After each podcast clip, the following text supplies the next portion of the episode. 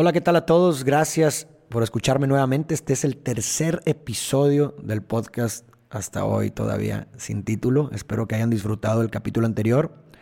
Les agradecería bastante que en cada episodio me dejaran sus comentarios, sus perspectivas, sus cuestionamientos, porque acuérdense que finalmente el propósito de, de estos episodios pues es generar más preguntas. Y si tú te generas una pregunta, o sea, podemos hacer preguntas generales, pero las respuestas van a ser particulares. Entonces creo que, es bonito escuchar los cuestionamientos y las premisas a las que llega cada persona, porque así nos enriquecemos todos. El tema del día de hoy es la muerte, otra vez, pero ahora la muerte de un ser querido, que también es algo que como pudieron ver en los episodios anteriores, es algo que ha estado muy presente también en mi vida y me ha hecho también filosofar al respecto, llegar a algunas premisas, leer al respecto, etc. Y quiero iniciar este episodio con un poema de Celan, que me parece muy bello porque tiene mucha relación con lo que vamos a hablar del día de hoy. Y el poema es un bracito nada más que dice, el mundo ha partido, yo debo cargarte. Derrida se inspira en este poema para sugerir la idea que me fascina, me parece increíble, de que la muerte del otro es cada vez única el fin del mundo. ¿A qué se refiere Derrida con que la muerte del otro es el fin del mundo? Porque la muerte aniquila el mundo para el otro. La muerte imposibilita al otro ser en el mundo. Ya no hay tierra confiable donde el otro puede pisar. Ya no hay mundo. Es el fin del mundo para el otro. Y cuando ya no hay mundo que te sostenga, yo tengo la responsabilidad de cargarte. Por eso el poema de Celano, el mundo ha partido, ya no hay mundo que te sostenga, yo debo cargarte.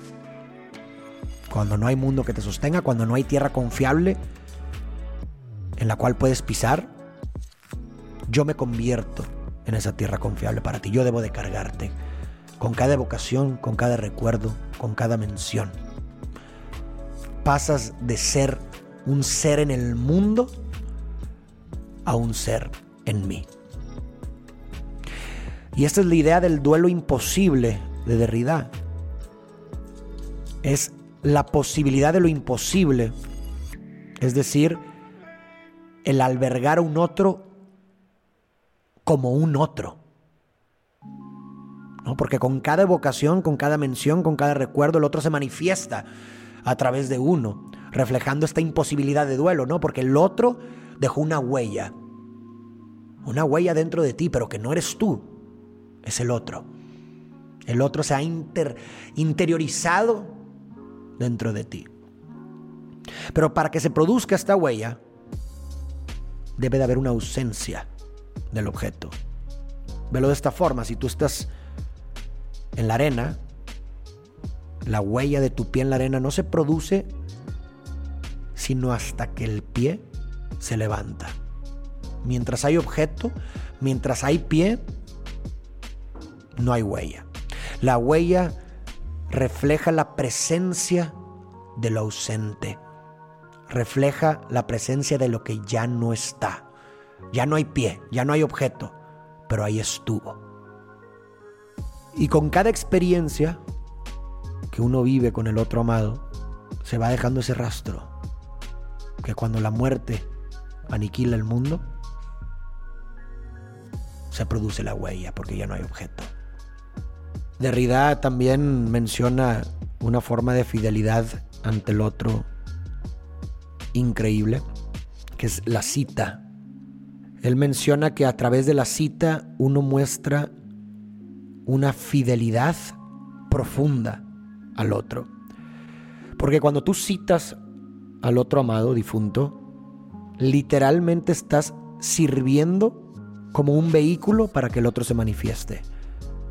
Le estás dando voz a quien se quedó sin voz. Es una muestra increíble de fidelidad el otro se manifiesta en ti. Por eso a mí en lo personal me gusta mucho citar palabras, frases de personas que se han ido de este mundo, porque es una muestra de fidelidad. Es una muestra de cómo el otro vive a través de mí, cómo el otro se manifiesta a través de mí, sin ningún tipo de maquillaje. Son sus palabras, no estoy agregando nada yo, es el otro a través de mí, es el otro hablando a través de mí. Así que si alguno de ustedes alguna vez pasa por la muerte de un ser querido, o si alguno de ustedes ya ha pasado por la muerte de un ser querido, consideren esta forma de duelo, porque es una forma de duelo, de citar al otro, de mencionarle, de recordarle, de evocarlo, porque fuera de nosotros ellos ya no son nada. Ellos solamente viven cuando se les menciona, cuando se les recuerda.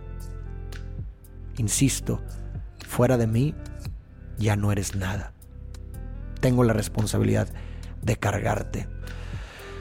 Así que, pues sí, la muerte es el fin del mundo para el otro. Y creo que podemos concluir este episodio pensándolo de esa forma, ¿no? Cuando ya no hay mundo que te sostenga, yo tengo la responsabilidad de cargarte. Yo me convierto en tu tierra confiable y pasas de ser un ser en el mundo a ser un ser en mí.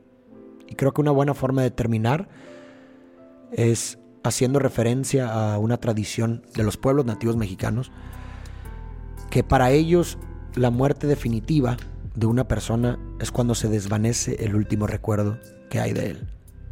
En este sentido, recapitulando, vivo cada vez que mencionas mi nombre. Así que este episodio es dedicado a todas esas personas que ya no son seres en el mundo, sino que son seres en nosotros.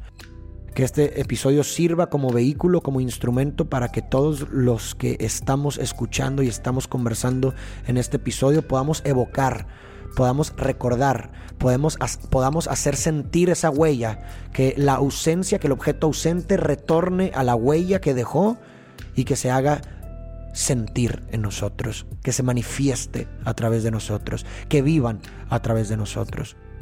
Ese es el propósito de este episodio. Y creo que es algo bonito que todos que estamos escuchando esto vivamos una especie de sincronía emocional en tanto que todos al mismo tiempo evoquemos al otro y le demos vida. Muchas gracias por escucharme, espero que haya aportado este episodio.